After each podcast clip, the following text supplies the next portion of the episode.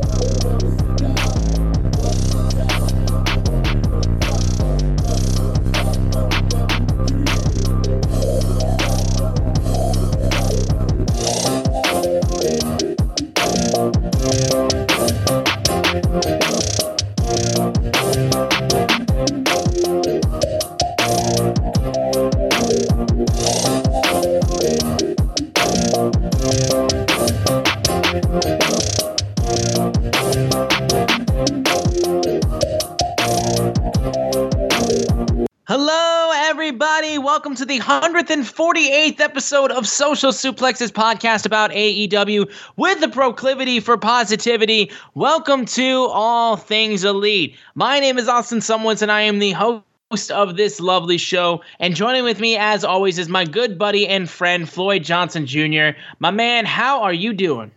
dude, uh, I couldn't be doing much better right now. I mean, as far as I had uh, re- reason we do a show, I went on another trip to uh, Indianapolis uh, for Squared Circle Expo. Got to hang with my friend Tyler, and that was and got to meet a lot of wrestlers I haven't met before. I've never met. I had never met JBL. I had a bad picture with the Steiners, so I got that picture uh, over with, and uh, I got to ha- hang with my friend Melody. Uh, she's on uh, she's on the Twitter sphere at, at Blitz Enterprise. If anybody ever wants to follow her, Tyler's at T Ball six one five. Uh, but yeah, I got to hang with them and just have White Castles and then have uh, Nice. uh, you know, just got to kick it, have a few drinks with some friends that I like. Melody, th- th- that this was me meeting her. I had never met her before. She's actually been on this show before, and we we was meeting, and she she was good people. She's cool people. Tyler is, you know, I always say Tyler is very much a mirror version, like of me, and it's so weird because I tell a lot of corny jokes and I tell like this, and I'm used to just people looking at me weird, and he actually laughs at them. So it's weird because we have the same type of sense of humor. So it's kind of being it's kind of weird being someone around someone so similar to you. And but yeah, had a really good time. I get to tell the coolest story. Squared Circle Expo. It was called The Reckoning. That was the end of the weekend show. Uh, there was a match between Fuego del Sol and Shark Boy, and then there was against Heath Slater and Rhino, right? So I, you know, I've been following Fuego forever. I always meet him wherever he goes, and you know, I was like, I told him my goal is to get a picture with him in all fifty states. I'm just like every state, every new state, I'm gonna get a picture with you. yeah, so I, I got a picture with him and whatever. So uh, he's in the ring with uh, Fuego, and it's like and then they started uh someone started chanting he has kids he has kids to heath and i i just had a thought i was like fuego has more fuego has more and i started yelling fuego has more and i literally flipped the crowd from chanting from heath to chanting for fuego Tyler was right next to me. He can attest that this is 100% true. I've never done that before. I'm never a chant starter, but we started a chant that Fuego has more. And Heath Slater, you could see Heath Slater's look like, because Fuego was getting cheered louder than him. He's like, oh, this kid's actually over. It was it was just that cool moment. I was so happy for Fuego because you know like and then like literally the rest of the match it was pretty much Fuego got cheered, and when they finally got he got gored and pinned, there was this like audible groan because Fuego lost. Aww. No, but it was it was it was great, great moment. I was hoping that he could, uh, you know, the Fire Nation. He got a little hype there, and it was like, okay, yeah. And that's the first chant in 30 years of going to wrestling shows. That's the first chant I've ever started. Shout out, shout yeah. out, and it was a good one at that. Yeah, yeah, and it was just like off the cuff, just to reply. It was such a natural experience because you go to wrestling shows and there are people that try to start chants and all that stuff, and they get buried. It was such a just a natural response, like being a smartass and replying because Fuego's got like four or five kids. I think he does. I'm not even joking when I say I think he has more kids than Heath Slater. and, uh, so I was like, I'm not even joking when I say that. Uh, so it it was just a cool moment. Fuego, I, I was I was like really happy that Fuego got over. That was the biggest thing is that he was over, and I like the fact that I had a little dude do with it. That was kind of cool too. Yeah, man, that sounds like it was a really cool moment, and uh, yeah, shout out to our boy Fuego. We all, we got nothing but love for Fuego, and uh, shame he couldn't get the win against uh, Rhino and Heath. Which shout out Detroit Rhino, love you boy. But um, yeah, regardless of the fact though. Uh, that sounds like it was a lot of fun, and uh, we want to say quick apologies for our absence. We've been away for a little for a little bit, not too long, but we're kind of behind. We're going to get caught up a little bit after we go through the big news of the week. But we've got, Dynamite to talk about this week, and then we've got Rampage and uh, uh, Rampage preview coming up for this weekend. So we got a lot to get to. But before we get into the entire show, we want to make sure you guys are downloading this fine show on Google or Apple Podcasts. And if you listen to us on Spotify or any other podcasting platforms, please give us a share with your friends, family, coworkers, whoever you wish. You can leave a rating and a review. And if you're so inclined, you can leave a donation through our podcast provider, Red Circle. But the easiest way for you guys to support us is by following us on social media. On Twitter, we are at AT Elite Pod, at Social Suplex. Those guys make this show possible. Please check out all the other podcasts that they have on their network. I am at Austin Szumowicz, S Z U M O W I C Z. And Floyd is at Floyd Johnson Jr. on Twitter. And of course, the big news of the week for AEW is that the Forbidden Door, the proper noun, the new vernacular of pro wrestling, as Cody Rhodes once said before he went to somewhere else. I don't remember where he went after that. Um, the Forbidden Door is now officially realized and real and tangible, and it is now a thing. Tony Khan on Dynamite this week, he had another big announcement. Oh, ha ha ha. What's another big announcement? You just bought Ring of Honor. Um, so what else could you possibly do? Maybe let's bring out the president of New Japan Pro Wrestling onto Dynamite. Adam Cole interrupted and got involved a little bit, and he was the one to break the news about a new show, a new pay per view debuting that will be taking place at the United Center. Second time AEW's been at that place. If you forgot what happened the first time at that show uh, in the United Center, uh, my boy debuted there. And the Forbidden Door will be a crossover show between AEW and New Japan Pro Wrestling at the United Center that actually takes place the weekend before AEW makes their debut in Detroit fucking shit. And after Adam Cole made that announcement, Jay White comes out, talks about a little bit Bullet Club for Life stuff, and yeah, that was uh fucking huge. So I mean, like this is massive. It's huge. Uh, there was rumors for a little bit of while. I know some people going through Twitter and saying that like WWE was actually going to be having a partnership with uh, New Japan. And then this show just gets announced, and it's just like, holy shit. And also, considering like from the beginning of AEW's inception, back before the first Double or Nothing pay per view, and how the reports were going around that New Japan apparently wanted nothing to do with AEW and wanted to have no partnership, and talks of working together kind of fell through. Now that we have a crossover show with AEW and New Japan, like as a wrestling fan, you can't not be excited for this. This is going to be insane, and I will say it right now. If this show doesn't give me CM Punk versus Kenta, GTS versus GTS, I'm no longer an AEW fan, and I'm no longer a New Japan fan. I will go watch fucking GCW for the rest of my life. I don't care because if you don't book that match, I'm done. But Floyd, thoughts on the Forbidden Door, Door show? finally, after three years of doing the show, I started doing the show in February of 2019. One of the first few shows before they had anything to talk about, I booked on one of the first few episodes. I booked my AEW versus New Japan Dream Show on one of these episodes. Can't tell you which one. It was one of the super early episodes. We did a fantasy booking of AEW versus New Japan. And when I say that this is like every time there was a major announcement, it would be what I heard rumors of, and then it would be like, oh, they're to announce an AEW versus New Japan show. I've, I think I've done it even a few times since you've come onto the show. They're to do an AEW versus New Japan show. That's what I want it to be. Well, I mean, that was my mind going into the announcement, like because I was like, again, they already bought Ring of Honor, so like if another big announcement has to do with like the changing of the wrestling foundation and the fabric of wrestling at this point in time, I was like, it's got to be at least something with New Japan. I don't know if it would be, a, like I said, I didn't know if it was going to be like a pay per view event or if it was just going to be a one time show that was going to be on TV. I didn't know where it would even take place if it did happen.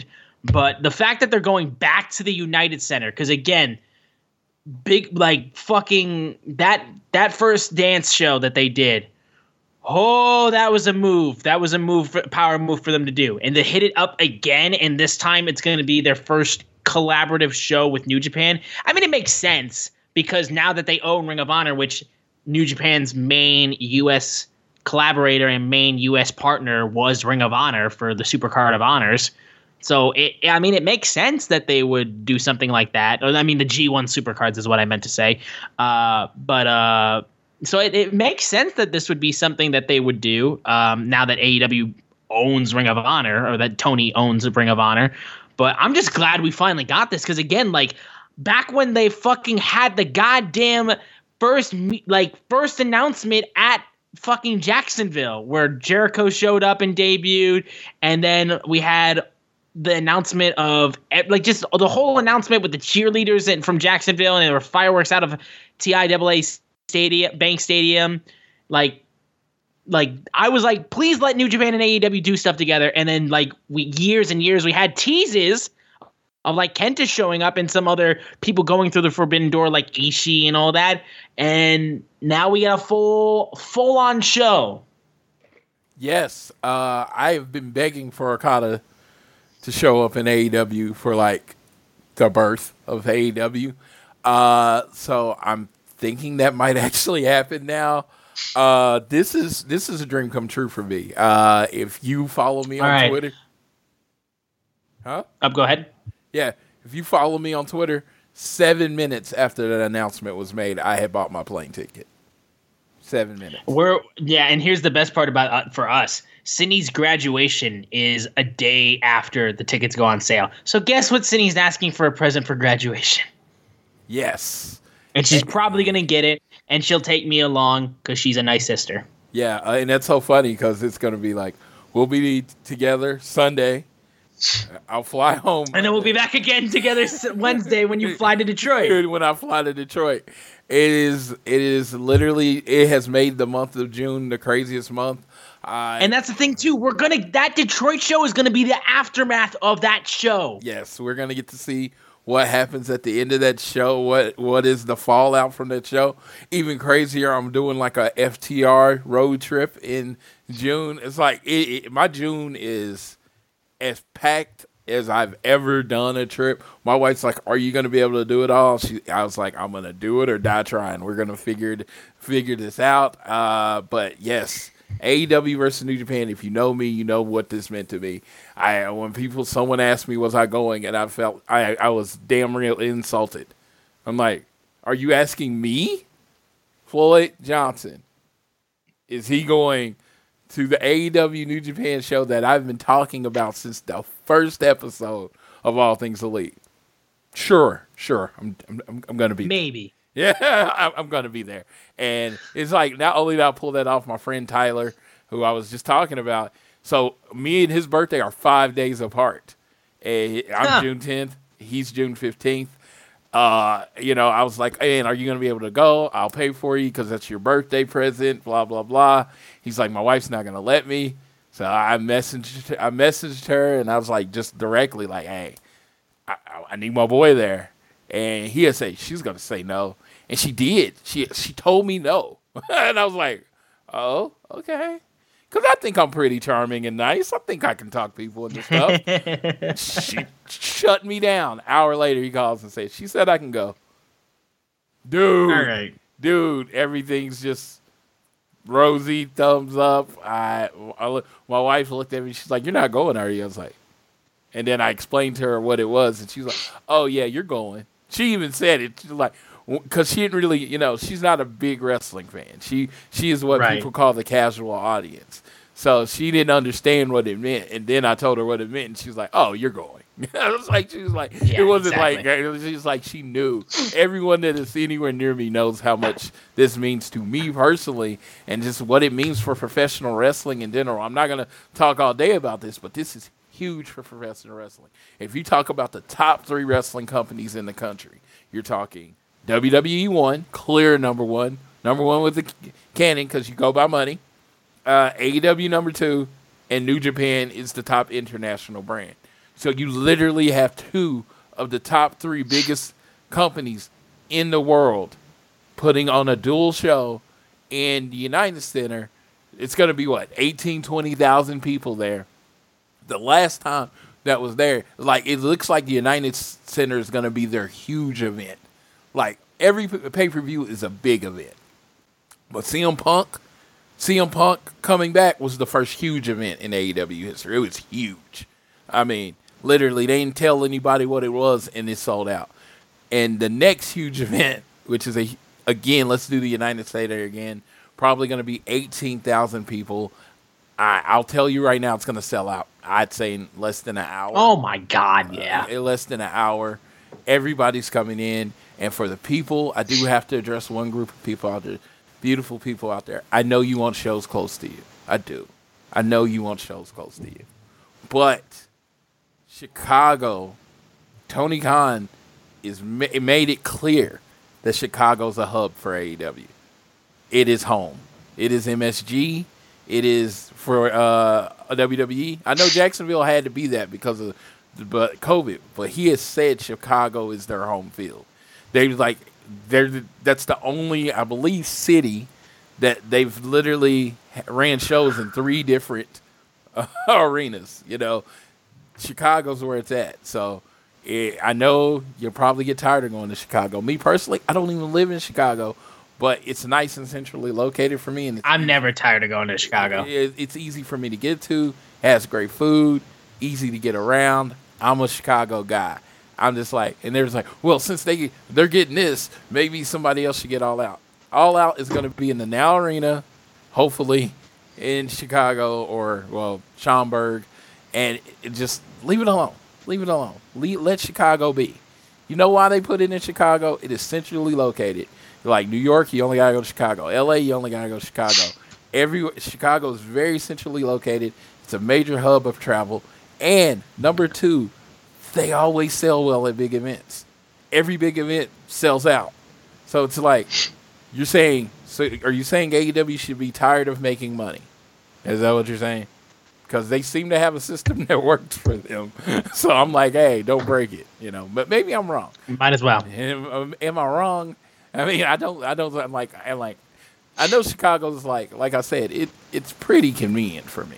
But I don't. It is know- for me as well. I don't. Who is it not convenient for though? it's it's so centrally located. it's like I get that you want to see shows all over the place. I mean, like hell, WWE just announced they're doing a show in fucking Wales. So like they're finally gonna have a pay-per-view in the UK again. Like that's massive. Uh, um people want shows close by to where they are because I mean like it's hard for there's so many places that they go all the time, but like people want these big events. That's the thing. It's cool when they have a dynamite and stuff like that, or a rampage show up in, in your town or whatnot. That's always cool. Like I'm, I'm happy we finally got Detroit, um, and that took fucking almost three years. Um, but people want the big pay per views, and it's harder for AEW because they don't run as many big shows. Yeah, like you've got Double or Nothing, you've got Revolution, you've got All Out, you've got Full Gear. Yeah, I think that's the big thing for me, and I, and I can honestly say I do try to take other people in advance. The thing is, I know I'm never getting a big show in my state. I know that's not happening. I live in Oklahoma. I'm I'm gonna have to travel somewhere no matter what. I have been to over 30 AEW shows, and guess how many shows have I been to in my same state? Zero. So it's like, Boom. it's like really, really easy for me to be like, oh, I mean, like, oh, you're not getting a show close to where you're at. Cool. I mean, I never get a show close to where I'm at. So it's like, I don't know. I don't think about it, but I can't, you know, I mean, some people that uh, help me see that they're, you know, that other people, you know, it's different. They do get stuff in Chicago. I mean, uh, in New York and and uh, Florida, and I was like, but yeah, it doesn't seem like people be like people don't say Florida again, but they do say Chicago again, and I don't, I don't, get it. Yeah, well, I I will say last thing we'll put on this for, Forbidden Door show. I said the match that I want booked, like the one match that has to be booked, which is CM Punk versus Kenta your one match that you want booked between an AEW and a and a New Japan wrestler, current uh, member. Like, who do you what do you want on this show? One match that you need on this show. Ain't nobody Rilla than Gorilla against FTR. That's it. Uh, God. Ooh. That's the match for me.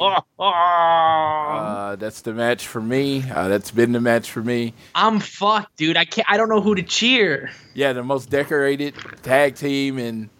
uh, New Japan history against you know six star FTR. So I, I mean that's the match. Can Kushida show up now that he's free? Huh? Oh yeah. Can yeah. Kushida go back to being in the time splitters now that he's free? He could, and I'm hoping I can get the time splitters versus FTR at some point. Uh, yeah. Uh, no, I am very, I'm very excited about the matchups. Uh, it's so weird for me. I want people are like, who do you want Okada? I mean, Hangman. That's to me. That's it's gotta it. Be. It's gotta be Hangman. They are kind of the aces of the company. I mean, if you can't get Okada versus Omega, I mean, I would love Okada versus. Oh Omega. my god! I, I I think the thing sells Omega out. Okada five. Yeah, Omega Okada five. I think the thing sells out in fifteen minutes if it's that's the main yeah. event. Literally, but, it's over.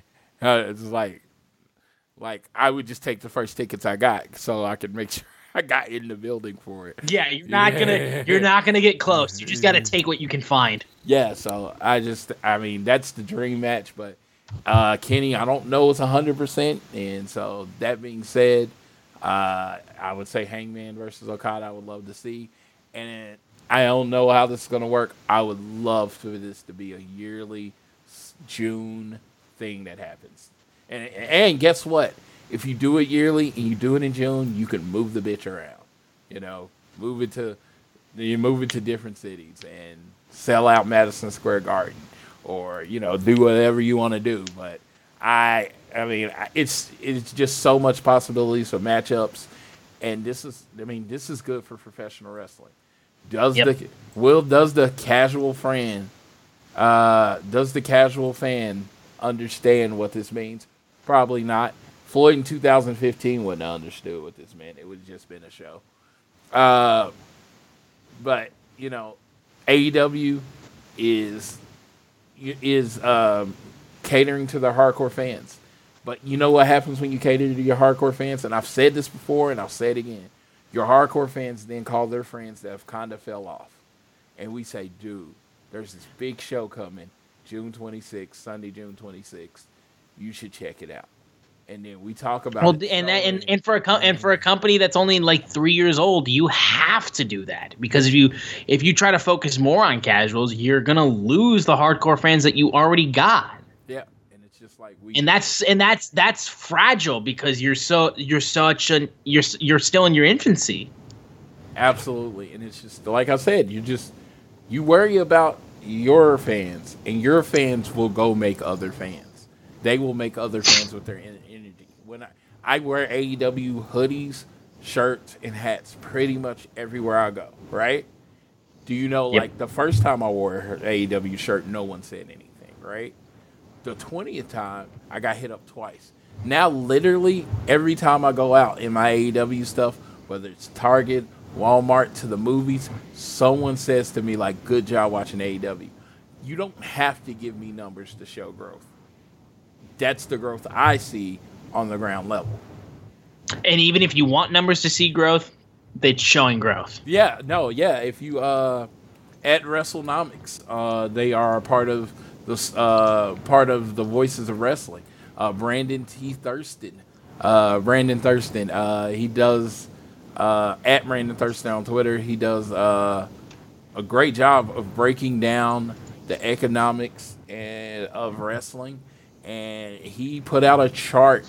Uh, he put out a chart, and it is showing steady growth in AEW. AEW's brand is growing, and it's just like I don't know. People that don't want to hear it don't are not going to hear it because it's not exploding and it's not everywhere.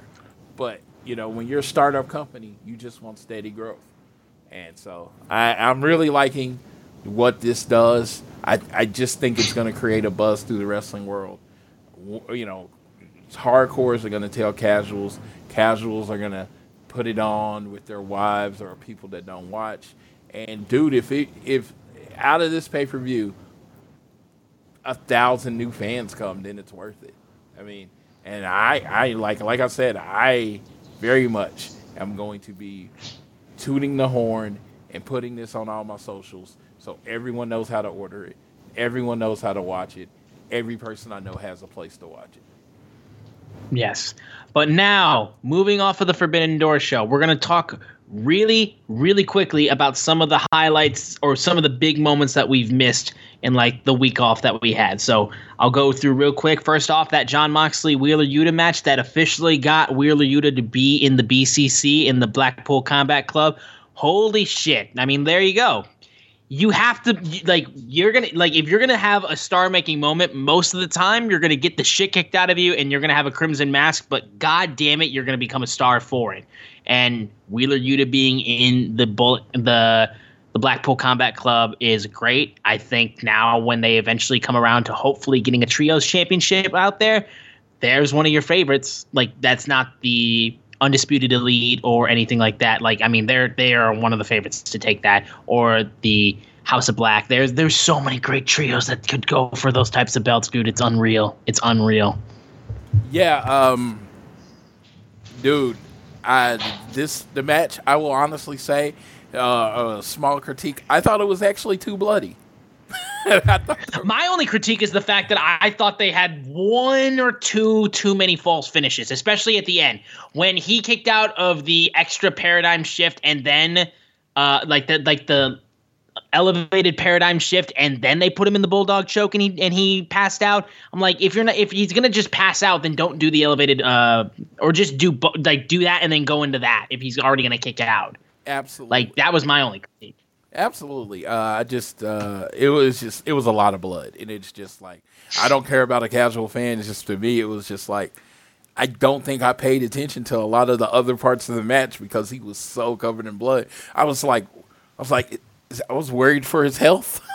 it was a lot sure. of blood. He, I mean, he Dustin Rhodes that bitch. If you, he really that, did. He, he, really, really did. And this was on a what a rampage. Oh this God. was on Rampage. Yeah, it's like no, I, I thought it was perfect. I thought Wheeler Yuta, and it's funny because my first introduction to Wheeler Yuta on the Indies, he was always a big deal. Then he came to AEW, and I'd say uh, he was losing all the time, and I was just like, I never got to see Wheeler Yuta be Wheeler Yuta. And this match, I f- like the Bryan Danielson match previously, and this match, you this is who Wheeler Yuta. This is how the Wheeler Yuta I was introduced to so I am very impressed with him. I love him in the group. I love the young boy transformation. It was almost like he went on an excursion without ever leaving the show because he is a completely different presentation now. Uh, this week he debuted new gear, uh, but the whole writing BCC in uh, in blood. blood on his chest. Oh my God, Chef's kiss. I am one of those people. I love the tiny details of wrestling that the nerds talk about because I am a nerd, and that was just fucking epic. Yes. Then over to the Dynamite from last week. Of course, we got it. My boy CM Punk had a great match with Penta Oscuro. Oh, that was a match I never thought I would ever see in my life. That was great. I just have to gush over that. Um, then uh, Minoru Suzuki versus Samoa Joe for the Ring of Honor World TV Championship. Great match. That finish, though, and I know people were probably waiting on us to talk about that. Um, we gotta mention it though. I mean, Floyd, do you want to get into the finish of that Dynamite in that New Orleans show that was pretty much great top to bottom, and then Just don't turn out the lights.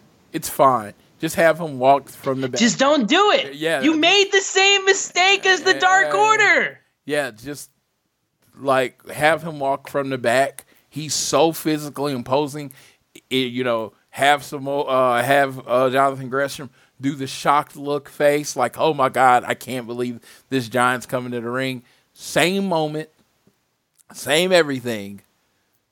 Just don't turn out the lights. And the only other thing I will say, don't announce an overrun. Overrun Yeah. and turn out the lights.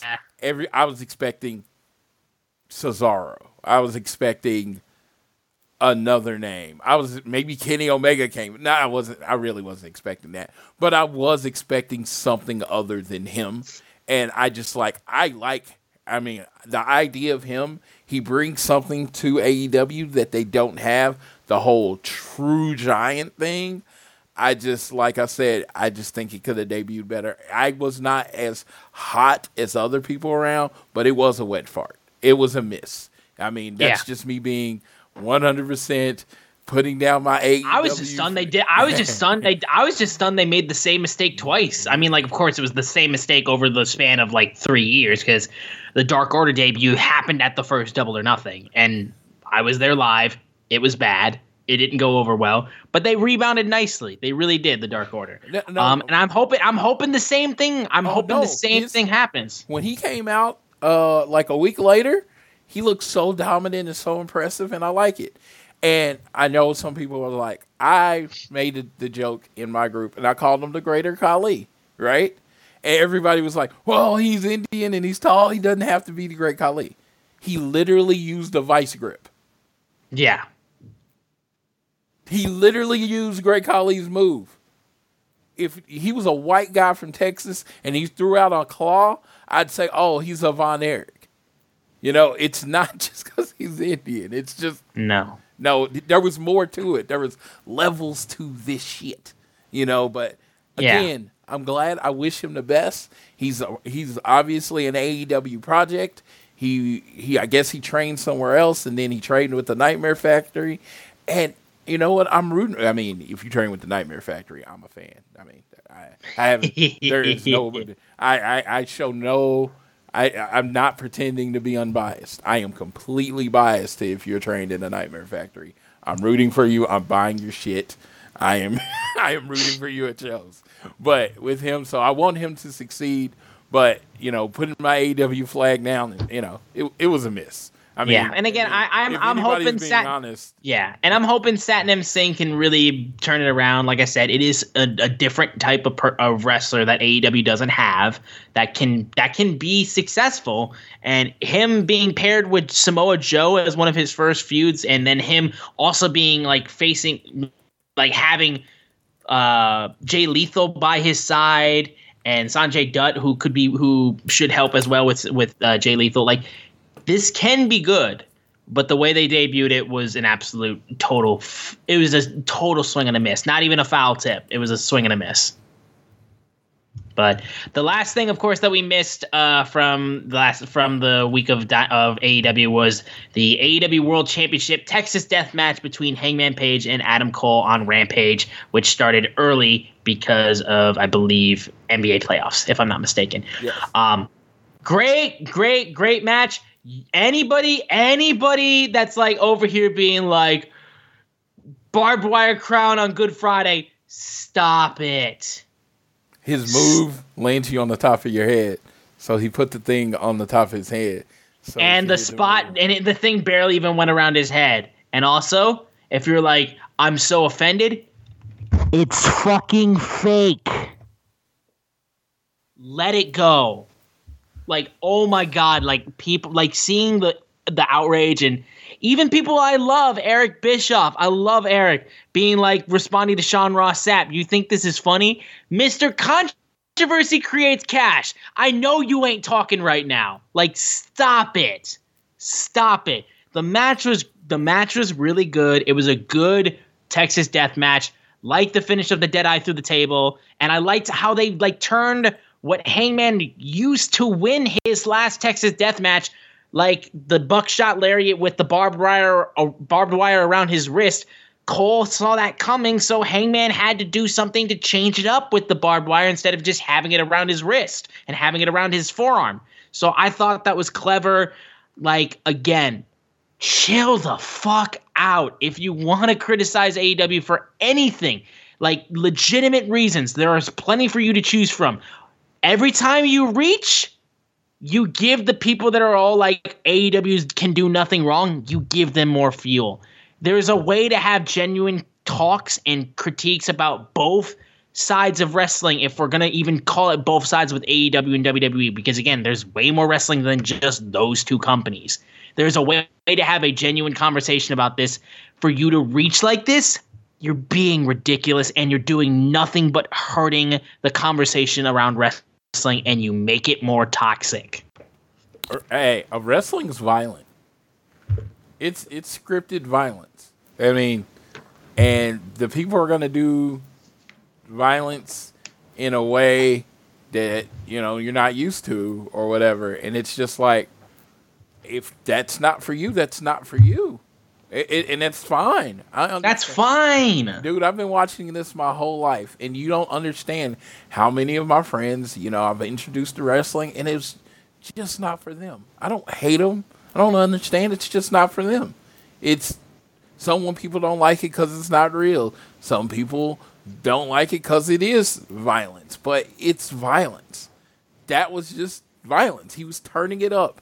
They had a blood feud. They didn't like each other. Hangman uh, Cole's like, I'm never going to start coming at you. Hangman has to do something to make this man stop coming. I think if you wrapped barbed wire around my head and then dropped me on my head, I believe through a table, right? Yes, through a yeah, table. Through a table, I might stop coming at you in the fictional world of professional wrestling. But most importantly, it isn't real. Even if they did it as a crown of thorns. I want to go like if you, your worst thought was they did it as a crown of thorns. So the fuck what? I mean, do you watch Law and Order or SVU that comes on sometimes before your favorite USA program? They talk about way worse and they pretend to do way worse shit on there than pretend fighting. Calm down. Yeah, and also um I've seen crucifixions on wrestling as well, not just WWE. Let's never forget uh that ECW crucifixion. Yeah, that shit was fucked. It almost we almost never got Kurt Angle wrestling because of an ECW crucifixion.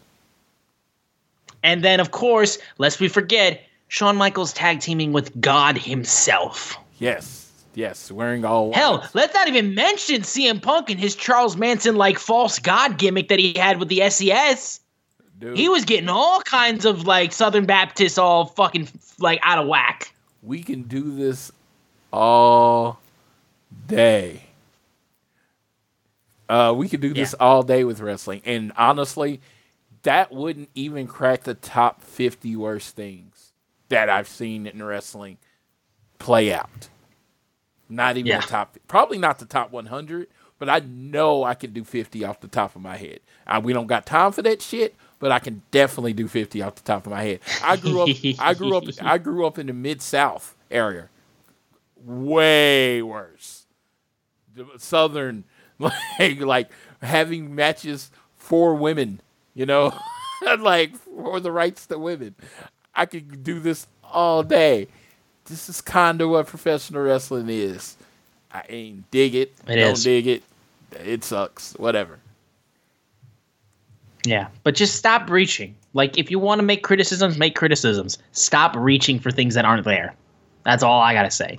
But we've we've talked about stuff that has already happened. Let's talk about the more recent stuff. Dynamite from this Wednesday that just happened a couple days ago, taking place in Pittsburgh, Pennsylvania. We opened up the show once again with my boy CM Punk continuing to build up wins on his record, trying to make himself the number one contender for the AEW World Championship. And he faced off against the natural Dustin Rhodes. And my God, I cannot believe I'm saying this, but Dustin is so good and so beloved. They got people to boo CM Punk. Like Dustin is such a genuine babyface, such a genuine, like just great soul, great wrestler, like a legend in this industry. That they he just by selling and just by taking the damage that Punk was dishing to his left leg, got the fans to boo CM Punk. Like you watch that match back, they were booing him. I I heard boos because I pay attention to stuff like that. If people boo CM Punk, there better be a good reason. And you know what? Dustin honestly gave them a good reason. This was a another classic sense of like like selling. Like Punk was selling the arm and then Dustin was selling the leg. These guys moved a very slow match and very technical, very focused in on like like I said, focusing on a body part and really working it and really just grinding that opponent down so they can't do what they're normally able to do. And it got multiple this is awesome chance. There weren't like crazy amounts of high spots or flippy shit or anything like that. This proves that like AEW fans enjoy also seeing like technical storytelling wrestling. And yeah, there wasn't a story necessary for this, but like Dustin's been on this last run and he's really been trying to get all these dream matches and all these final goes to show that he can still do this better than anybody else. And I got nothing but respect for Dustin. Dustin was outstanding in this match. Uh, Punk was great as always. Um, I was glad that they like the great counter between uh, Dustin getting rolled up after failing to uh, failing to hold on to the GTS because of his arm, and was able to still make the counter for the cradle to get the pin was great. Their little the, the way they embraced afterwards like was really really a nice touch. And then for the first time, AEW World Champion Hangman Adam Page and CM Punk faced off and had a stare down, and I shit myself. Oh, oh, I want it. Let it be at double or nothing, please, please. I need that. I need that. I've gushed enough. Floyd, thoughts on this opening match with Punk and Dustin? Okay, so the year of 2022 is gonna be uh you're gonna you're gonna have to have a subtitle as when AEW the love letter to the Hart fa- Hart family. I mean, the Owen Hart Foundation. Later in, in this match, what did Bret come out in? What, I mean, uh, what did uh, Punk come out in? Pink and black. He came out in black and pink gear. He came out in black and pink gear. Dax, Dax called it out pretty immediately. They had the match, and if you go look, they literally did spots from when Bret wrestled Goldust.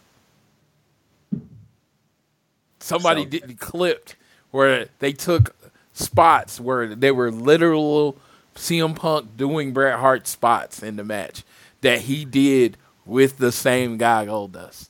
Go and Dustin Rhodes is still on a. Uh, he's he's a really he's a phenomenal professional wrestler. They called him the so, natural. I mean, like people not related to Dusty, like he had he was like the most natural, moving, athletic wrestler they had ever seen at that age, and he's fifty and it's still there, and the match was kind of clunky and stuff, but it was very to me very much 80s old school professional wrestling. I know yes. in 20 in 2020, 2010, everything's supposed to be looking smooth, and crisp, but this is what I was used to professional wrestling looking like. Not everything looked clean, not everything looked pretty. It looked like a fight as much as professional wrestling could look like a fight. And then they did the Bret uh, Davey Boy Smith uh, finish it was beautiful. Yes. It was a beautiful, well told match. And whenever somebody's like, this match has no stakes, this match, blah, blah, blah, one guy wants to beat the other guy. It's the story of every wrestling match. You can add whatever you want to. Hey, you slept with my wife. Hey, you work for me and don't want to work there anymore. You can put a title on the line But every wrestling match has the story that guy A wants to beat guy B, or excuse me, for my people out there, person A wants to be person B. That's the story of professional wrestling. So when you say there's no story, Dustin wanted to be Punk, Punk wanted to be Dustin. That's the story. But and again, Dustin, Punk has been doing Punk has been doing the I'm going for a championship. I'm ranking up to become a number one contender for the championship. He's motioned at his waist every single match that he's wrestled since he beat MJF. Dustin did a beautiful promo on Twitter and said how this was a dream match of his. And it's just like that sold me on it. But I'm a nerd. I'm like, but the fact is, guy A wants to be guy B. It's it. Person A wants to be person B. That is wrestling. This was a beautifully told story. With even though I knew who was gonna win, they had me a couple times on the false finishes. Oh yeah, I expected CM Punk to take a crossroads eventually in AEW. I did not expect it to be from Dustin Rhodes. I did not expect it to be from Dustin Rhodes. Oh yeah, yeah, that was a great match. Uh, you know, probably the closest thing I'm probably gonna ever get to Punk versus Cody, because yeah, yeah, it, it, it, that, shame we could have shame we couldn't have gotten it at least mm-hmm. before you left, but you know it is what it is. hey, do you know what? I think I, you know, as much as I wanted it, this match was really, really, really special. It really was. It's like one of those moments where I just want to tell him, I'm like, dude, you you took me back. I occasionally have those moments where you took me back to 1988, uh, Saturday night, uh, watching uh, a pay, uh, watching a match. Uh, this is probably more of like a Clash of the Champions main event. And you know, Yeah. back then in the title matches, no one ever won with their finisher. It just didn't happen. You just you rolled somebody up, and the roll up was perfect. It was beautiful. I the match was great. That's all I got to say. Yeah. I'm gonna stop now talking about that. Now. Yeah. Then we had backstage footage of Wardlow coming into the arena, and um, he had gotten a match uh, booked by MJF. So he's like, you know what? You are going to actually wrestle, and you're going to wrestle the Butcher. Um, however, Mark Sterling was there to greet him with AEW security and said he had to be handcuffed and escorted to his dressing room until it was time for his match. And the moment his match was over, he would be escorted out of the, the building. Which, Sam, Bubba, my boy, security Sam, why the fuck you going along with this? Sam has. I understand you're head of AEW security, but like, why are you going along with this? Sam has a job to do. He is a professional. He does what he is paid to do, and he. But he has there- a conscience. He's a good man. I know he is. He's better than this. He has a good man. Hey, Sam did not make Wardlow sign the contract. Sam is just enforcing the rules, sir. That's all he's doing, and it's it's so funny. It's so cool. I mean, like to see him on TV. Legit. Anytime I see him, I smile. yeah, it's just kind of cool to see him on TV. Uh, yeah, he's he's a dude. I told him like I told him at the Ring of Honor thing, and I might have said this week before. I told him I always I feel safe when I know you're here because I know you got this shit on lock. and nobody nobody's getting anywhere when Sam is in the building. So I know he has it. Not even close. Yeah, so it's just like Yeah. So so yeah, yeah. He would he would take Wardlow down for real. it came down to He probably, yeah, honestly, honestly. yeah, he would take Wardlow down. Love Wardlow, but, no, but yeah, you look at them, you like you kind of forget how big Sam is. he's then he stood, huge. Then he stood next to Wardlow, and it's like, fuck, you're a big dude. like, yeah, no, he's big. like Wardlow's huge, but Sam's right there. He's like right there. It's like just in case you thought uh, security be playing around. There's some big No. boys on that security group. You know, just know that. No, but uh, yeah, that was that was, that was kind of cool. I just I just said, Wardlow. The more things that come out of this contract, I, I would say Warlow, you were either the dumbest man on the planet or you were poorer than you were you were Poe. You couldn't afford the O, o and the R because only somebody that broke, the only somebody that broke would sign a contract this dumb. This is the worst contract I've ever heard.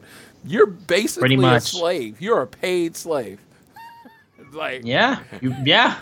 I was like, uh, I don't know how this works. He controls everything you do. It sounds like you can't shit unless him, uh, unless uh, MJF gives you permission. It's like I get to book your matches. I get to make the stipulations. I'm like, damn. like, and TK, Yeah. why would you let this happen in your company? it's like, uh, Yeah, is there going to be a little bit of like, come on, man? Come on, man. yeah, they're like, no, no, but uh, no, it's it's comical because this is professional wrestling. Like Right. this couldn't happen in real life. No one would sign a contract that's bad. But in professional wrestling world, you do, and you know, and he has to find a way out of it. And you know, you know, most people find a way out of it in courts, but in professional wrestling. No, you find a way out of it in the ring, and that's what it's leading to. And this match was some big, meaty men bumping meat. I, I loved it. I would have liked Yeah. it. I would have liked it to be about five minutes longer, personally. Just, just because I just love Fair enough, yeah. I just no. It's just like it's just and that's a personal preference. If someone And that's for the match with Butcher. Yeah, that's the match with yeah, Butcher that actually yeah, happened. Yeah, if somebody uh, said, "Hey, this match was perfect," I wouldn't argue. I would have like just just a little because they were physical, but I felt like the physicality could have got turned up like seven percent. Not like not even ten percent, like seven percent turned up to physicality. I, I think they've been doing a good job over the last month presenting the butcher as a threat. And this match was like eh, he's not really a threat. You know what I mean? And I would have liked to see him be more of a threat now. But I thought it was I thought it was a really good match. The symphony, the Powerbomb Symphony is one of the most over, if not most over things in AEW right now. It really is. Uh, trios match between the Blackpool Combat Club in full against Dante Martin, Lee Moriarty, and Brock Anderson with Arn Anderson at their side. Um, yeah, this was just a continuation of the Blackpool Combat Club wreaking havoc in any trios match that you put them in. Like, listen, Wheeler Yuta, I mean, uh, sorry, uh, Dante Martin, Lee Moriarty, and Brock Anderson all are very good. They are not a trios team. And uh, Dante is good in a tag team situation, but he didn't even have his own tag team partner in there. He had Lee in there, which he was familiar with, but Brock Anderson and Dante have never tagged together, and Brock hasn't wrestled in a very long time. Um, so this was a pretty much a, a route for the Blackpool Combat Club. Um, and it was cool just seeing them all together and just wreaking havoc. And again, these guys are all over as hell. So this was a nice little filler match, I think. This is the closest. I like. I won't call this a squash match. This was a squish. Because they. Squish. Yeah. The reason I say that is because, I mean, it was clear who was going to win. They did dominate the most match, uh, the most of the match, but they did everything they could to make the other three look as good as possible. You know, they all got their shine. Yeah, Uh, Dante and- getting a bunch of uh, high spots. Yeah, Moriarty looking uh, explosive, like you know he could end up being the next member of the Blackpool Combat Club. And then Brock is Brock. I, I, Brock's the young boy right now. If it's like Yes. no, I want to tell everybody it's like when they, everybody's like looking at Brock and they're like, uh, he's not what I think he is. He's if you watch New Japan, he's like Yuya Uemura. He's like the dudes that wear all black. He's not supposed to be anything yet. He is learning by experience by getting beat up. Because I don't think he knows who Brock Anderson is yet. I really don't. I mean, No. I, I don't think as far as in his performance, I don't think he knows who Brock Anderson is. I think he'll get there, and I think he'll be great in three to five years. But that's what I'm talking about. We're talking about three to five years. He is a guy that wrestled his first match in uh, you know on Dynamite with Cody in his corner. This guy's not like a seasoned veteran. And that was the one thing that I can say about old school wrestling. You were allowed to not be great, or as I say, you were allowed to suck, but you were sucking in front of 20 people that maybe never see you again. And then by the time you got presented to the world, you were good, you know. And Brock doesn't suck. He's actually pretty decent, but he's no he's not where he's going to be yet. And I he's got the world against him. And I cuz the only reason I say this is cuz I was watching with someone and they basically said, you know, he was clearly the weakest person in this match and I'm like he's supposed to be. I mean, the dude's been wrestling a year.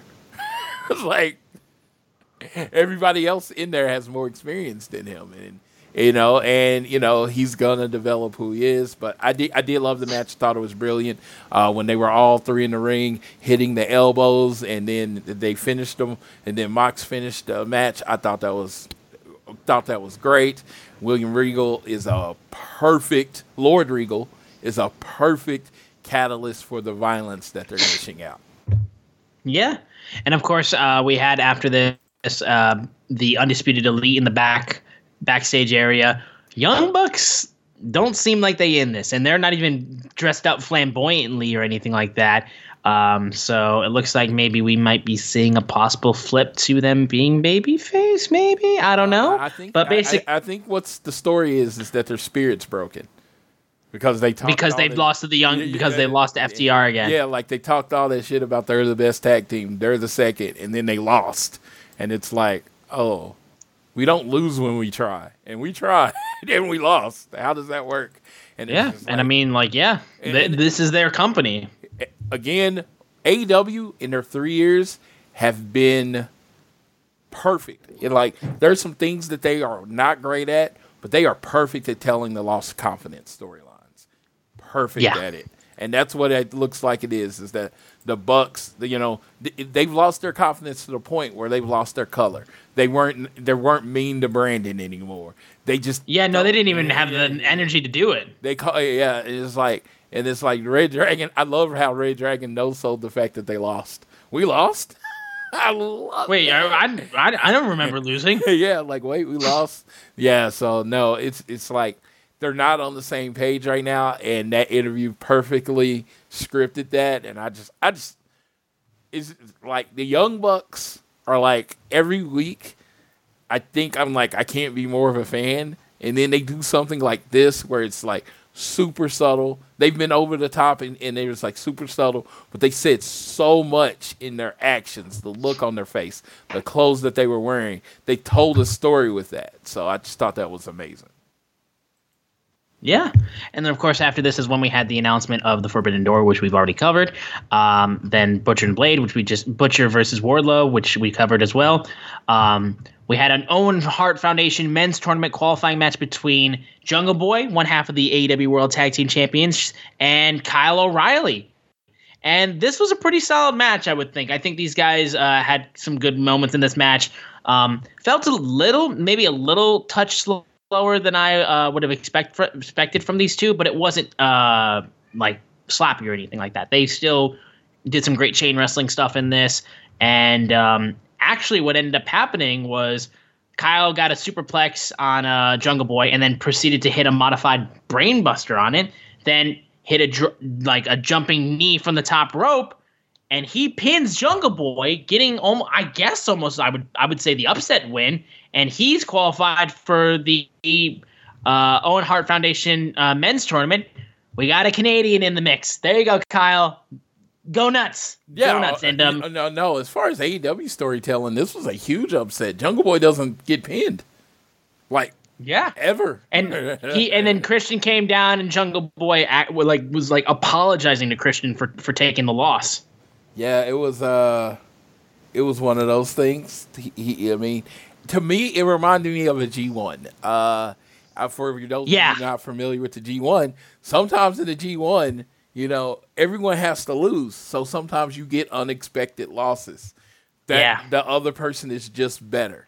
That's that's the good thing about these types of tournaments is that it, it makes it so much more easy to book upset losses. Yeah, Kyle O'Reilly was just better than Jungle Boy last night.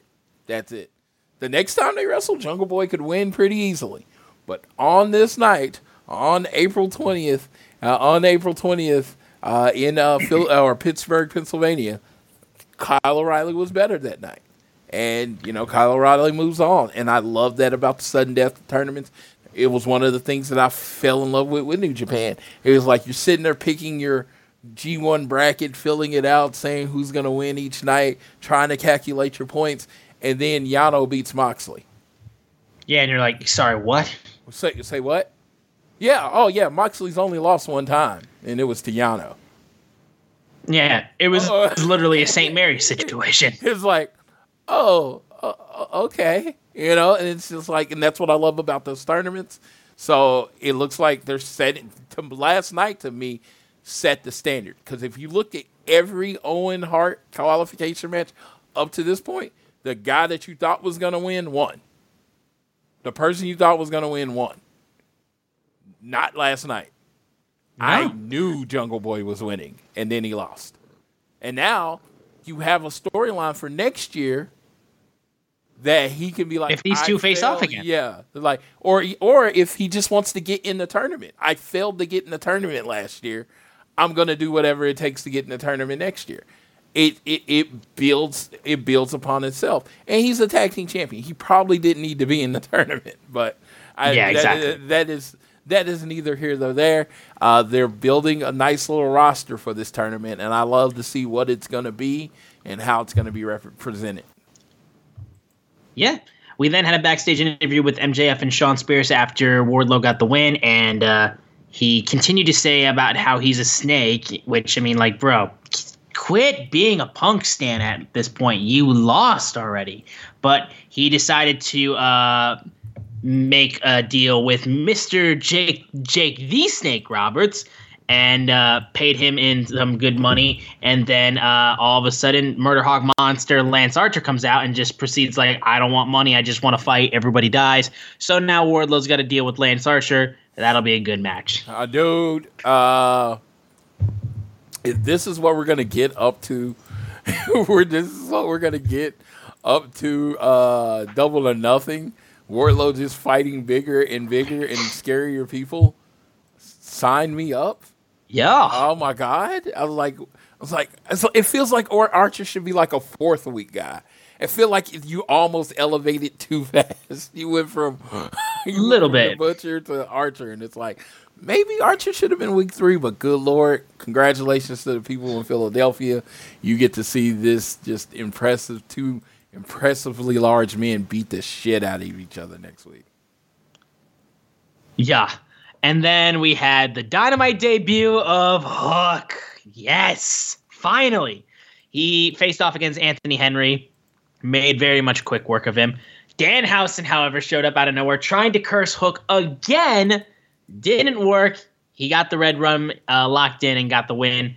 Danhausen was furious about like actually furious that like he's tried cursing him over and over and over again and it's just not nothing's happening. It's not working. So he said if you don't want to be cursed by danhausen you will fight danhausen and this was one of the biggest pops of the night. Oh my god. Everybody uh, was Hook, wondering when he was gonna wrestle.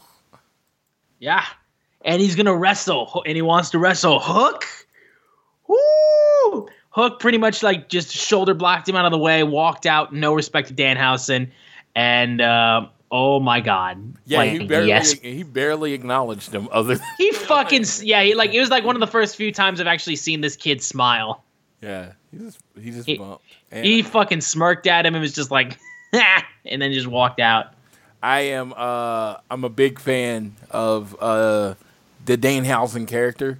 I I, I honestly they're presenting him exactly like I thought they should present him. He is very much a comedic, hilarious character. This whole segment was, I I don't know if you would call it subtle comedy, but it was just like, it was like, oh, Danhausen, the guy that has never fought anyone, wants to fight the in, pretty much unstoppable Hook, who literally throws men twice his size around. So yeah, good luck with that, brother because it, it seemed like he realized he made a mistake like right after he did it. It was like he that was it was just so well done. I just think he's so good. It's just like comedic timing one on one there. Yeah.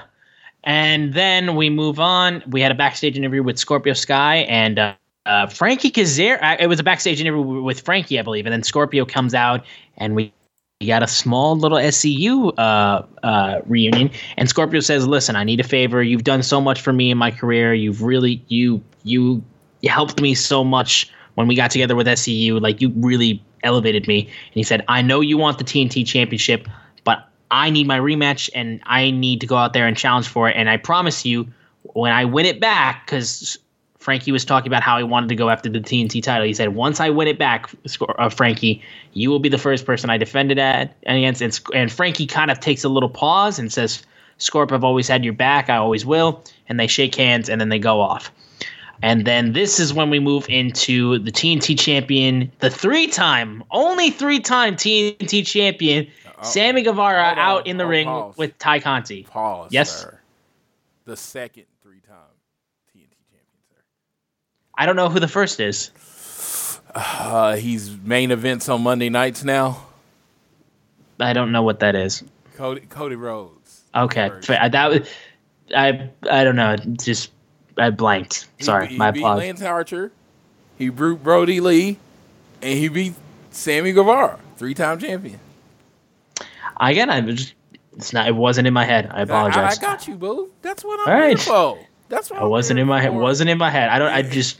the first. It, it- you sure it wasn't Dustin? The first three-time champion. It wasn't Dustin. Huh? It wasn't Dustin, right? And I don't. Dustin's been on TV like three times in the last two years. What are you talking about? I mean, right. Cody is Cody's won more belts than Dustin's been on Dynamite. You know what I mean? No, Oh, don't, no disrespect. No disrespect to no disrespect to Dustin. Oh, he's an amazing wrestler, but I'm just saying. I'm just saying he is not All the first. Oh, listen. he's not even I the know. I'm. first. I'm. I'm I am he- busting your balls so he's much. He's not even the first to do the gimmick that he's doing right now. yes. I, but I am busting your No, balls. I know. I knew you did it on purpose. I heard the tone. Yeah.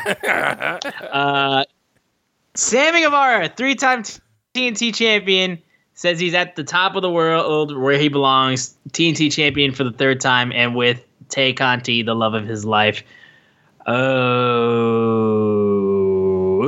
and he says, as far as he th- thanked the people who stuck with him, thanked the people that stay with him and uh, followed him all his career. He said, as for the rest of you, I hear you. Uh, y'all turn your backs on us the first chance you got because why? My girlfriend's hotter than yours, and uh, at this point you've only got one option: uh, be mad. And then Scorpio, Ethan Page, and Dan Lambert come out, and Sc- Sky's talk about like you want to say screw you to all the fans that supported you. It's not screw us, Sammy. It's screw you. Fucking Ethan Page went off. Got so like man, that man just fucking snapped. I, And I, um, I, you know, and I've said this too many times. I think people sleep on how good Ethan Page is. he's really good. He is really fucking amazing at wrestling. Uh, I, it was uh, at Squared Circle. Uh, com- I got to meet him for the first time, and we got to talk about my toy collection and you know how I inspired that. But I just like, dude, you're just an amazing wrestler. He's just an amazing wrestler, and it's just like, and we, in, when he was in Impact, I was like, why isn't he world champion?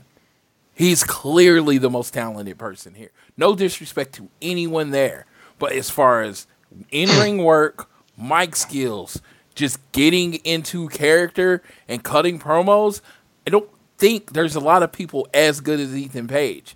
And I think it might be like his humility that keeps him from maybe getting booked as strong as he could because this dude is amazing. And I just thought I've seen like two promos from him. The one after, you know, he got his eye busted open. And I was just like, why are you not in a top spot? You are really amazing at this. And I thought this was great. And this was clearly a, a double turn. You know what I mean? Like, if you, you know, Yeah. last week, you know, and into this week, Sammy's getting booed. Dan Lambert, the the the rich white conservative, is getting cheered. What? Yeah. So fucking weird. So weird.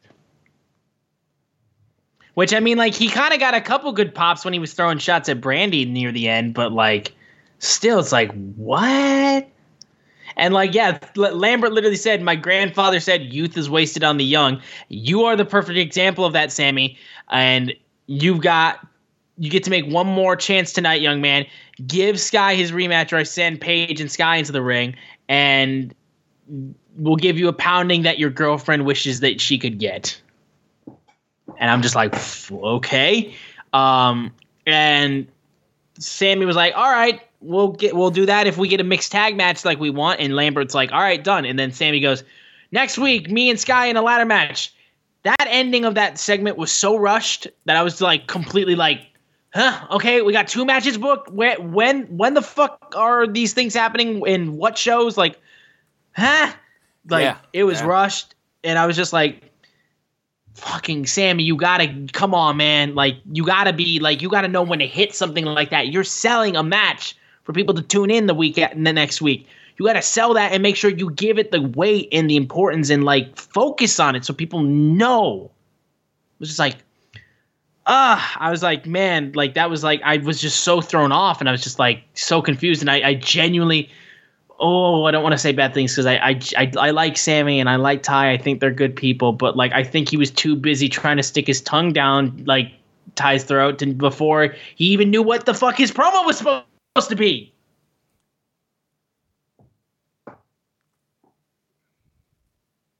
Oh, did I lose you, man? No, I was I was listening to you, and I'm like, uh, I can't, I was just I can't disagree. I want to, I can't. because I was just I was I mean like it's it's very that's probably the most out of pocket thing I've said. But dude, he like they kiss like what four times in like two minutes. Like for the love of God, man, you're there to sell a match, two matches in fact. We got that mixed tag match that you say you so want, and we don't even like you didn't even specify who was in the mixed tag match on their end. We know that it's Paige Van Zant, but you didn't even specify it for the people that didn't know. Like that missed that forgot the fact that like, oh yeah, Paige Van Zant and Ty had the little interactions. You didn't even specify that. And I'm like, and then you're like, ladder match next week. And I'm like, huh? Like, fucking hell, man, you gotta make sure you give that time. And I think you weren't fucking focused because like you were like, how quickly can I get out of here into a hotel room? and yeah, so I think something else in the show might have went long, and he thought he had a few more minutes. And, Maybe. and I think they played the music to like, "Hey, you're done," and then he was able to throw those last few words. Uh, he's the face. I mean, he's the voice of his this act, and for a long time, he, re- you know, Jericho was the voice. You know, and it's it's going to be a work in progress. I think Sammy and Ty are a money heel act. I do. I Yes. think they are a money heel act. Oh yeah. and it's just and it's not because of uh now it's it's not because of anything you know they really did as far as wrestling. It's honestly you know it's it's because of the engagement and then being on public tv and then moving on with the next chick. People hate him for it you know? I don't know why. Life happens you know that kind of thing. And i don't like i hold no ill will to him but it's just people don't like him because of that. And yeah, and Ty's kind of catching it because Ty, before they were together, she was super over the face. Remember Yeah, when no, she wrestled she- uh, Jade? she was she was she was one of their most improved wrestlers. Yeah, you remember when she wrestled Jade? How much everybody wanted her to win that match, and it's just like now they're booing her, and it's just like, God, people suck. Hey man, Uh, uh, no, uh, wrestling fans are very uh reactionary. Yeah, uh, no. So uh, I met Ty at uh, uh, I got to meet Ty again. We had to see Ty again at uh, a Square Circle. She actually actually got her to sign my uh, figure. Be mad. Uh, hashtag- Yeah, I saw that. Yeah. yeah, I thought that was. I thought that was uh, pretty cool. Uh, I, I like it that that's their thing, and I think they can go further into it. I think we are just getting the you know the uh, th- this is the tip of the iceberg on how douchey they're gonna be. So if you think they're douchey now, they're gonna turn it up. They they Yeah. are. They're people. Oh, they're not gonna. They're gonna be nonstop. No, and it's it's beautiful. I love it. I told them. I told her. I was like, "What y'all doing is brilliant. You asked people to leave you alone. They didn't. Cool. Fine. Fine. it's like okay. It's it's great. Like I said, if that if that's what if that's what they were moving it, like I said, the first time when I saw them like consistently on TV, where I was like, if you're moving into trying to do this, this is gonna be great. But I was like, to be so hateable that you make Dan Lambert the most hateable man on the planet a face knows weird. that that means you did your job exceptionally well. Damn straight, yeah. yeah. we then we then had a uh, Owen Hart women's uh, Foundation uh, Owen Hart Foundation women's tournament qualifying match between Dr. Britt Baker, DMD, the hometown girl of Britsburg, facing off against Danielle Kamela. Yeah. And uh, I, I, like the match, the match itself was a match. Fucking Pat Freiermuth, tight end of the Steelers, and Najee Harris, the star rookie running back of the Steelers, showing up at ringside with Britt Baker. Fucking Najee was going. He was having a ball. Oh my god. Najee was losing his mind. I when I saw, I was like, "Holy shit! It's Najee Harris! I had him on my fantasy team." Yeah, and Pat Freiermuth, I was like, "This is pretty cool." And they were waving the they were waving the yellow flag, and then she did she did the uh when she did the um what is it called the lockjaw what the, what's the Yeah, it's the lockjaw. yeah they called did that, and she had the Pittsburgh wide receiver glove on. That was great. That was a uh, great touch. I, and just like, the dude, if the next time Britt wins the title, it has to be in Pittsburgh. It It- I mean, yeah. It, it just can't be anywhere else. And Yeah. I'm pretty sure she's going to be winning it as a face because the promo she cut on Jade afterwards felt real facish. Yeah, I mean a little bit. I mean she was also she she was she was struggling for breath. Honestly, she seemed like she she uh, She got, Got a- blown up. got a little blown up. Yeah, I was gonna say it was just. Uh, but regardless, Let's she's lack of a so better word. Yeah, it's like yeah. She just got blown up. That's all it was. But uh, fans are still over the moon for her. And I was like, I was hoping they left na- the mic on when Najee got handed it. He's like, I got the mic now. I was just like, leave that motherfucking thing on. I want to see what the hell this kid says. No, it's so funny because um, even when they put the belt on Thunder, and I was like, you know, give, you know, I'm all about Thunder Rosa. You, uh, you know how much I love Thunder Rosa. I was like, Same. I was like, Bridget Seal's too hot to lose the belt right now, and that's that. Just, it's. I still feel that way. She's the biggest star in the company right now, and it's just, She said it. She said the women's division in this company is a disaster without her. and it's. I can't say it's a disaster, but I can't say she's lying. she, she's the bitch, the baddest bitch on the block, as she says. That's a term she used, not me. I don't call women that. Just throwing that. No, but uh no, yeah, that's what she is and she proves it and you know, you look at the pop last night, it was like it was literally Britain and everybody else when it comes to pops. She she was the Yeah. star of the show. You know, it was like I'm like Punk was pretty loud on that initial pop, but I think It, it literally goes it goes Britt then Danhausen announcing a match. Oh yes, yes, that was pretty awesome. I heard the crowd went. a- Uh, I think uh, I heard the crowd went a little crazy for uh, uh, the announcement of another match that we'll talk about later. But uh, Yeah, and then they also went nuts for the New Japan announcement too. That was the other thing too, of oh course. god, yeah, I would have I would have went pretty, pretty, pretty crazy for that one. It was legitimately, legitimately. Um, and then we get to the main, but we'll get to the main event though, real quick. Coffin match: Darby Allin versus Andrade El Idolo.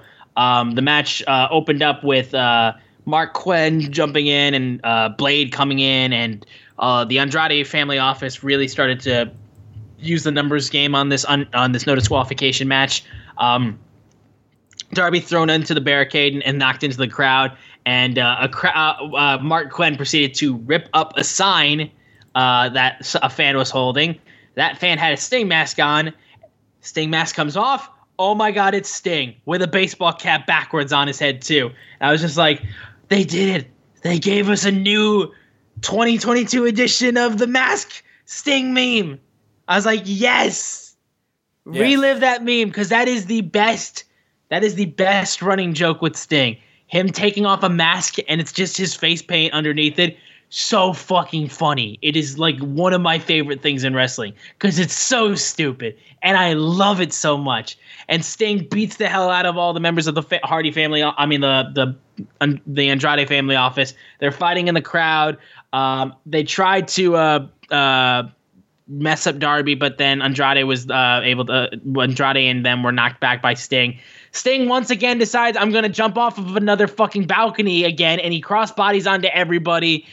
Jesus Christ, man, Sting's going nuts in AEW. He's going nuts. Like his run that he's having in AEW, unreal, unreal how well he's done in AEW. Um, the match itself, I think, was a little bit hindered. I think probably by time. I know I heard one point where I could even hear the referee like letting them know how much time they had, especially towards the end, where I think they had like 90 seconds left. Um, the the the coffin itself had thumbtacks placed on the back of it. Um, that was that was a cool little little touch. Um, and listen, uh, Andrade's great. He's really great, and I know he got he got a win over Darby like two weeks ago on Dynamite, and that was uh, the thing that built towards this match. And then Darby was able to get the win. It's a coffin match. He's not losing a coffin match. It's his match. Jose even tried to come down to save everybody, and um, Darby slammed him on the thumbtacks lid. Um, yeah, I thought this was a good main event. Uh, Sting doing another dive. God fucking damn! Every time he does it, it's just like, what the fuck, man? It's crazy that he's doing this shit at his age right now. Um, but this was a solid closer, I think, for Dynamite. Controversial opinion. Sting's outshining Darby. At the, at this point, here's the thing. Before I would I would argue you before Darby and Sting. Like I think Darby had a really great uh, stature of like still being at the same level of Sting and above. I think earlier on when they were together, I think like um like you know of course in the uh in their tag matches and when Sting would walk out and then Darby just throws himself like like from the crowd from the from the walk from the rampway up into somebody. I think there was a point where like I think where Darby was either at Sting's level or above. In this match, Sting outshined him in this match. I would say that still like they're even or maybe a slight edge to Darby, but in this match, I agree with you. Sting outshined Darby. Absolutely. Yeah, and it's just that's not good. Sting is there to put the rub on Darby, not vice versa. Maybe I'm wrong. Maybe I don't. It just felt like like this match is over and Darby did some crazy shit and Andrade did some crazy shit. Only thing people were talking about was Sting jumping off the thing. Yeah, and and listen again. I think for one match, for because I th- again I I still think for this it was one match that uh people were talking about Sting more, and it's because we got the Sting meme with him taking the mask off and it's Sting again. Uh, and then we had him diving. Like literally, Sting had the best spots in this match because even the spots with Jose being dropped on the on the on the thumbtacks, it, it could have been it could have been landed better. Um, the best spots in this match were done by Sting. Like that's that's and listen, I'm I'm not terror. I'm not all messed like I've been out of shape if Sting had more better spots than Darby did in this one match. Because like I said, I still believe that throughout their entire pairing, it's been even with a slight edge to Darby. That's my opinion. Um, and then there was the weird part where the Hardys came out just to say good job, which I know Darby has a huge respect and love for the Hardy Boys. Um, but it was just it was it was funny how they just literally came out just to like uh, do the delete chant and then applaud. I thought that was quite funny. It, they didn't need to have the Hardys. I know I know Darby likes the Hardys. I know you didn't need to they could have at least came in the ring and like pat him in the had him on the back or something. Him them just standing up the ramp and doing the delete motion was kind of odd. I think we're gonna get the Hardys versus Darby and Sting. That would still be fucking awesome. Yes. I think I think I think that's what we're ultimately leading to. I think that's what it was kind of like. Hey, we respect you, but uh, you can get these hands. You know what I mean? So uh, I'm looking forward to that fight. I just I want to see because Darby's gonna, of course, try to out crazy Jeff, and Jeff's gonna you know, try to match Darby's craziness, and then Sting's to try to do something. And yeah, it's to be a lot of it's to be a lot of gifts coming out of that match when it happens. Legitimately, and like I said, this one match Sting absolutely outshined Darby, and like for one match, I'm okay with it. Now, if it's continuing where like Sting continues to just like be like the rub isn't going on Darby where like it should be because he's the one that's going to be here the longer in AEW, um, then you're gonna have a bit of an issue. But for one match, I'll let I'm okay with it, honestly. And plus, again, they brought the meme back, which I love. And anybody listening, could y'all let me know has Darby ever been a heel? I, I, I don't know. I mean, I've only seen him presented as a face, but my real, my first idea of him, other than the documentary. I think it was on Vice about uh about like Gabe and uh uh, you know independent wrestling. My experience with him is AEW as a face, and I think even on that show he was a face. So I don't know. Has he ever been a heel? Uh, if anybody could uh, uh, at AT Elite Pod, if you listen to the show, and let me know. Has he ever been a heel? I know I could Google it, but I let's get some fan interaction going on. And if I get a reply, I might hook you up with something. All right, cool. And that was AEW Dynamite for this week. We're going to quickly go through the preview for Rampage that'll be airing today when you guys hear this episode. Um, and then, of course, the few matches that we have announced for Dynamite for next week. Um, Jade Cargill versus Marina Shafir for the TBS Championship will be taking place. Um, we're going to get a a match between Adam Cole and Tomohiro Ishii. I believe this is a, uh, if I'm not mistaken, this is a match that will be uh, for. Uh, it's going to be a uh, uh, Bret Hart Foundation. I mean, uh, Owen Hart Foundation. Sorry, Owen Hart Foundation match, if I'm not mistaken. Um, and then we're gonna have. Gar- Daniel Garcia versus Eddie Kingston, Lance Archer versus Serpentico. We're gonna have a quick interview with Keith Lee and uh, Swerve Strickland, and uh, an interview for the Women's Owen Cup as well. So that's Ra- Rampage for today. And if and correct me if I'm wrong, like the Ishii and Cole match is uh, a Owen Hart Foundation match, right? Am I correct in that, Floyd? Oh, dude, I was talking. I accidentally, my elbow slipped on mute. I, I said way more words than I'm about to. Uh, I heard Tomohiro Ishii. Yes, it is. It is an Owen Hart Foundation match. Yeah, yes. that's what I was. Yeah, that's what I was saying. It is a uh, Owen Hart Foundation match, and uh, I hear it was the match of the night. I heard it was amazing, and then I heard Garcia and Kingston both killed it too. So those are I heard good things about both of those matches from my friends that were in the building. As stuff just falls off my wall and scares the shit out of me, dude. I just jumped so hard. Whoops. I know. Sorry about that. Um, but of course, now listen. Um, we're gonna have for Dynamite next week. We have announced Lance Archer versus Wardlow. Of course, the Undisputed Elite will be in a five-on-five tag team match between a lot of people, and Oh, I'm yes, gonna try to get. It's the Varsity Blondes, uh, Lee Moriarty, uh, Lee Moriarty, uh, Brock is in it again, Brock Anderson, and Dante Martin. I mean, uh, or, or- yeah, Dante. Darius uh, may be hurt again because they've been doing a lot of just Dante. Yeah, he might have gotten. Which, if he got hurt again, damn, that sucks. Like honestly. But yeah, that's the five. I was trying to figure it out earlier. I was like, I know it's five guys, and the Varsity Blondes are two, Brock is one, and then yeah, I just couldn't remember who the other two is. So those are the other two. Yeah, and then of course the big money match for Dynamite next week. FTR is clashing in the Owen Hart Foundation qualifying match.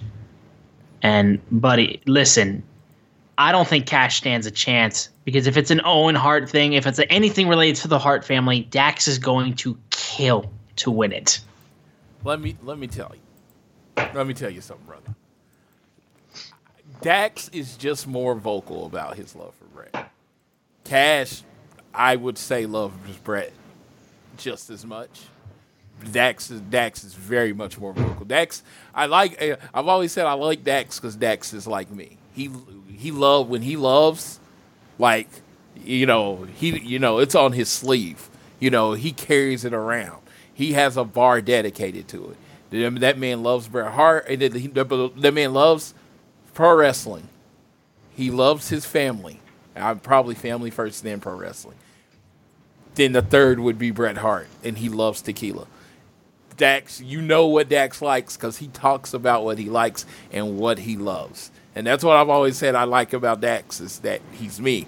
You know, we carry what we love on us. So, um, but Cash, oh my God, Cash is phenomenal. He's a amazing wrestler. I, I tell people, somebody's like, "Who you got?" And I was like, "I got both of them." I, I, I, I, I You want both of them in there. Yeah, I love them equally. If they somehow can pin each other, and then Tony says they're both in the tournament, I'll be fine with that. So I'll just be rooting for the match on that one.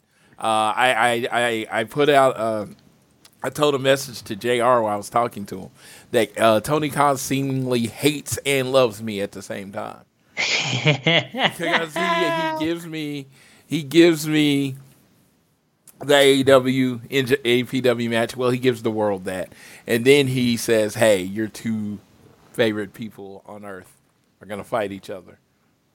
Huh? Yeah, the, that's the only other unreal. time I've been more conflicted is from when they jumped Cody. That that was the Yeah. only other time I've been this conflicted. So, oh, I I think it's gonna be a phenomenal match. I think it will be one of those dynamite match of the year candidates kind of thing. So we'll see. I'm expecting something on the levels of back when the uh, CWC happened and we got Johnny Gargano versus Tommaso Ciampa the first time when they were both baby faces and still in DIY. I'm expecting something like that.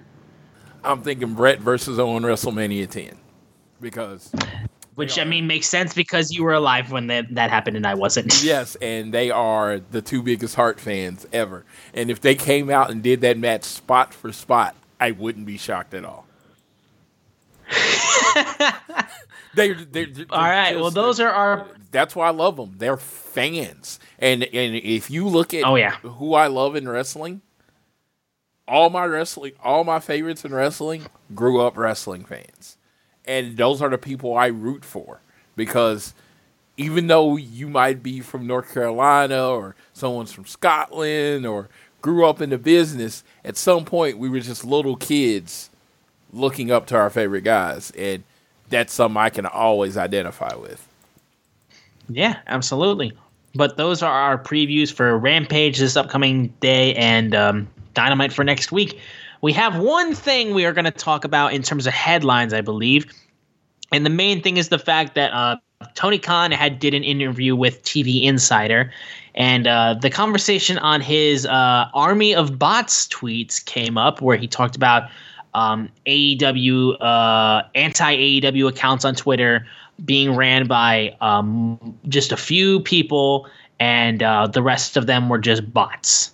Um, and uh, Tony has doubled down on that on those comments. Seemingly, um, I have his full uh, quote from the question that he answered from TV Insider. I'll read the quote and then I'll go to Floyd first on his comments. I know we've talked about this slightly in the past, but we'll go through it again since it- has been a hot button topic and a bit of a meme at this point. So Tony said, and I quote. What I've seen was a lot of anti AEW accounts that are really focused on the things they don't like. A lot of those are legitimate things. Some of those points I'm trying to address, some of them I don't agree with. But the point is, a lot of these are the same people. There are a handful of accounts that are being run by a few people running a lot of accounts. Those are real people. A lot of their engagements, their retweets, likes, people responding, and signal boosting for what they are saying, those are bots. You've got a network of a few people with a lot of identities powered by a bunch of bots. I'm not making this up. I have hired IT experts that put together a much more sophisticated explanation than I am capable of giving. It's a real thing, or I wouldn't have brought it up. I have a pretty good reputation in this business for honesty. So, with that quote being said, pass it on to Floyd on his uh, seemingly doubling down of yes, AEW a lot of AEW hate accounts on Twitter are bots in his in, in Tony Khan's opinion. And this is going to be something that I say about Tony Khan a lot. 110% believable. 110% believe it's true. 110% didn't need to be tweeted. Yeah. I mean- and that's what it is. It's just, you just look like a man whining. No matter what. I'm not, I like the information, right? I follow WrestleNomics. I read the reports on the ratings. Uh, I like the inner side of wrestling, right? I like it. And I believe them. That's great. But what purpose did this serve? Like, holy, what purpose did it serve? Even if it was true, like at this point, like why does this need to be said? Like what does it matter? What purpose does it serve? What goal is this? It was obviously weighing on him, and he felt like he needed to say it. But it feels like this is a phone conversation you have with Dave Meltzer, you know, or somebody, you know, inside the wrestling business, and you tell them some things just don't need to be said on Twitter. And like I said, I love who Tony is. I love how he is. I love that he says stuff that other people don't say. We get an inside glimpse into how a professional wrestling company is run in ways that we never have with Tony Khan as a leader. So if you're asking me, would I'd rather him be like this or completely shut off? I'm going to say be like this. And I will take the negatives that come with it because like I said, I get a glimpse into what it takes to run a wrestling company. Not that I ever want to do that, but it, you know, the you know the person that loves the nerd in me likes to hear it. These things that you're breaking down, how you're deciding on cities, all that kind of stuff. So I, I do love that part. But on the other part, PR wise, for people that don't care about this inside information, you just look like you're whining. Yeah, and I'll I'll I'll wrap it up a little bit too. Like I said, um, the whole the whole thing again just seems like something that like we like like I don't care. Like, and this is this isn't even talking just about people that hate AEW in general. This is about people that hate on AEW that tweet about it.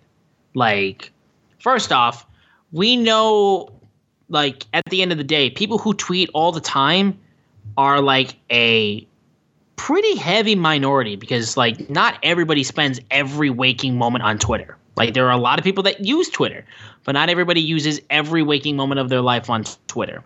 So people that are always angry about AEW, it's not a massive mi- mi- a majority. It's not a massive majority. In fact, it's probably a pretty that's that's for any wrestling complainers honestly. Like if you complain about any wrestling company com- consistently, like there's not a ton of people in the like as fans that do that all the time. Like I said, I barely tweet. Like I'll retweet a couple things and like tweet some things of my own, but like I barely tweet because I just I don't care.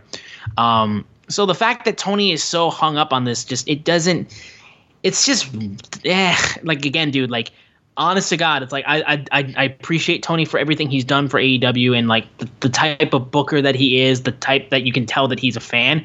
But like my man, you don't have to tweet fucking everything. Like if anything, like I would like you to like this reminds me of when he got into like the bicker contest with one of the Jacksonville Jaguars players like a, a couple years ago. I was just like, bro, get off of Twitter. Just, just get off. Like I'm just saying, just get off for a minute. Like tweet only things that you need to tweet. This is something you didn't need to tweet. Like leave it alone. But like I said, um, it, even like even and even if it's true, why does this matter? I'd rather him. I I mean, I'm honest. I'd rather him be this way than the other way.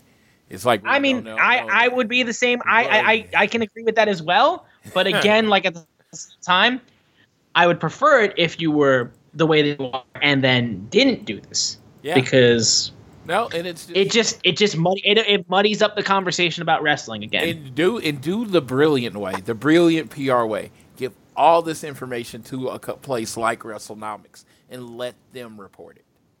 Give yes, the same instead of it just coming from you. Do you know how many times that the NFL, the NBA, all those things have information and it'll look weird coming from them, so they leak it and, and they let it come from somewhere else. And I just think that that's the play here. When you have this information, give it to someone and then let them report it. And then yeah. you don't look you don't look like you you just don't like criticism because that's what it comes down to to That's what it uh, looks like, yes. Yeah, it looks like you don't like criticism. I love that he's giving all this information. I really do. And I honestly probably could have said, answered that. I always say it, the people that don't like uh, AEW are a very vocal minority. You know what I mean? Most people, if they don't like something, they just don't watch it. The people that watch it every week just to say how much they don't like it is a very vocal minority. And it's just, yes. I mean, and and and, it, and it, because of AEW, because of any brand, there is always in wrestling there is going to be the people that started covering the show first. You know, the podcast that popped up, the pundits that po- covered first, and generally the people that were first are going to, you know, have their uh, loyal fan base.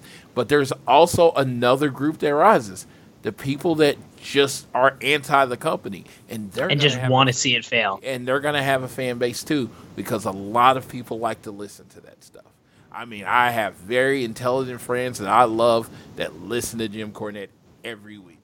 And, Same. And it's just like, and they listen because they find it entertaining when he goes off on stuff, and you know that. And it's kinda- Dude, I, I'm sure. I'm sure you've seen. I'm sure you've seen from my Twitter. My good friend Ryan, who is a Emmy award-winning broadcaster in local sports in the city of Flint, Michigan. Like, dude has done so much. He's been a wrestling fan for decades, and this dude hate watches AEW, and he hate watches it, and then he also has a vocal hatred for the AEW does nothing wrong crowd, and he takes it out on me, even though I actively have criticized AEW in the past, and he takes it out on me, and I'm just like, bro, like I love you, but you're smarter than this. And then he'll also be like, well, I'll debate you on my podcast, and then doesn't invite me on his podcast when we're supposed to do it. Yeah, because I we're very open. And it was funny, it was one day, as long as I've been doing the show, which is three years, and it's called All Things Elite, and the logo looks kind of like AEW. I had the thought that some AEW wrestler is probably listening to my podcast. and I was like, our podcast. And I was like, huh, I wonder if someone doesn't like me because of something I've said on this podcast. I was like, I don't think I'm like, I don't think we're like super large, but just you know, just odds of we're we're what, what show is this? A hundred, a hundred and uh, 148 show. Yeah, somebody from AEW has thrown it on and listened to all what Floyd had to say about the company, and I am ninety five percent positive. But when something sucks, I'll say it sucks. You know, and it's just like Yeah. because I, I, I, I tend to be an honest person, you know, and it's like I'll play the game. I play the game with Cody, but yeah, it's just I don't know. I just know this. Yeah. I, I it, when you are a leader and you're in a leadership position, you do have to carry yourself like a leader. You don't get to be who you are all the time, and that's that's the situation. Tony is the great thing about him is when you meet him and you, you know you see him or whatever, and a few times he's just nice and he's energetic and it, everything's there, and it's just like he has this personality about him. But you know sometimes you know he he seems to be someone that can be get a little hot, and he's like, you know, you you piss him off, he's gonna say something about it, and you know maybe that's something to work All on, yeah. or maybe that's something he never has to work on. And all I will say is that even though this is not this has been a pretty bad look on Tony, it is still not as bad as when he went after Big Swole for pretty much no reason. It- it- I don't think anything will top that. yeah, it's gonna happen. It's Yeah. gonna happen. Yeah. regardless i think i think that little thing will leave everything off but that'll do it for this episode of all things elite. I think so i want to thank you guys so much once again for tuning in to the show every week. And again please continue to download and share this fine podcast on google or apple podcasts. Now if you listen to us on spotify or any other podcasting platforms again share us with your friends family coworkers whoever you wish you can leave a rating and a review. You can leave a donation through Red Circle, and you can follow us on social media. We are at AT Elite Pod on Twitter, at Social Suplex, are the guys that make this show possible. Please check out all the other podcasts they have on their network. I am at Austin Szumowicz, S Z U M O W I C Z. Floyd is at Floyd Johnson Jr. on Twitter. And I will go ahead and toss it over to my man Floyd to take us home on this episode of All Things Elite. All right. Thank you for everyone that uh, make sure they're listening and downloading the show and sharing it with their friends. Uh, we appreciate you, and it's been a great year. And I am looking forward to what we have uh, going forward. And just remember, when it comes down to it, when it comes down to podcasts, why you choose this one, we are the only podcast that it's at every AEW pay per view, every big show they have, we're there. So just remember that. And to all of you out there, I hope you are all doing well as we move into the spring and the summer. Make sure you're getting out, getting some sun, taking care of your mental health. Uh, it, it is just a great time to kind of be alive as a wrestling fan, and I hope you're enjoying it and you're sharing it with as many people as you can. And with that, I leave you with whether it is home, work, or school. Always do your best to be elite.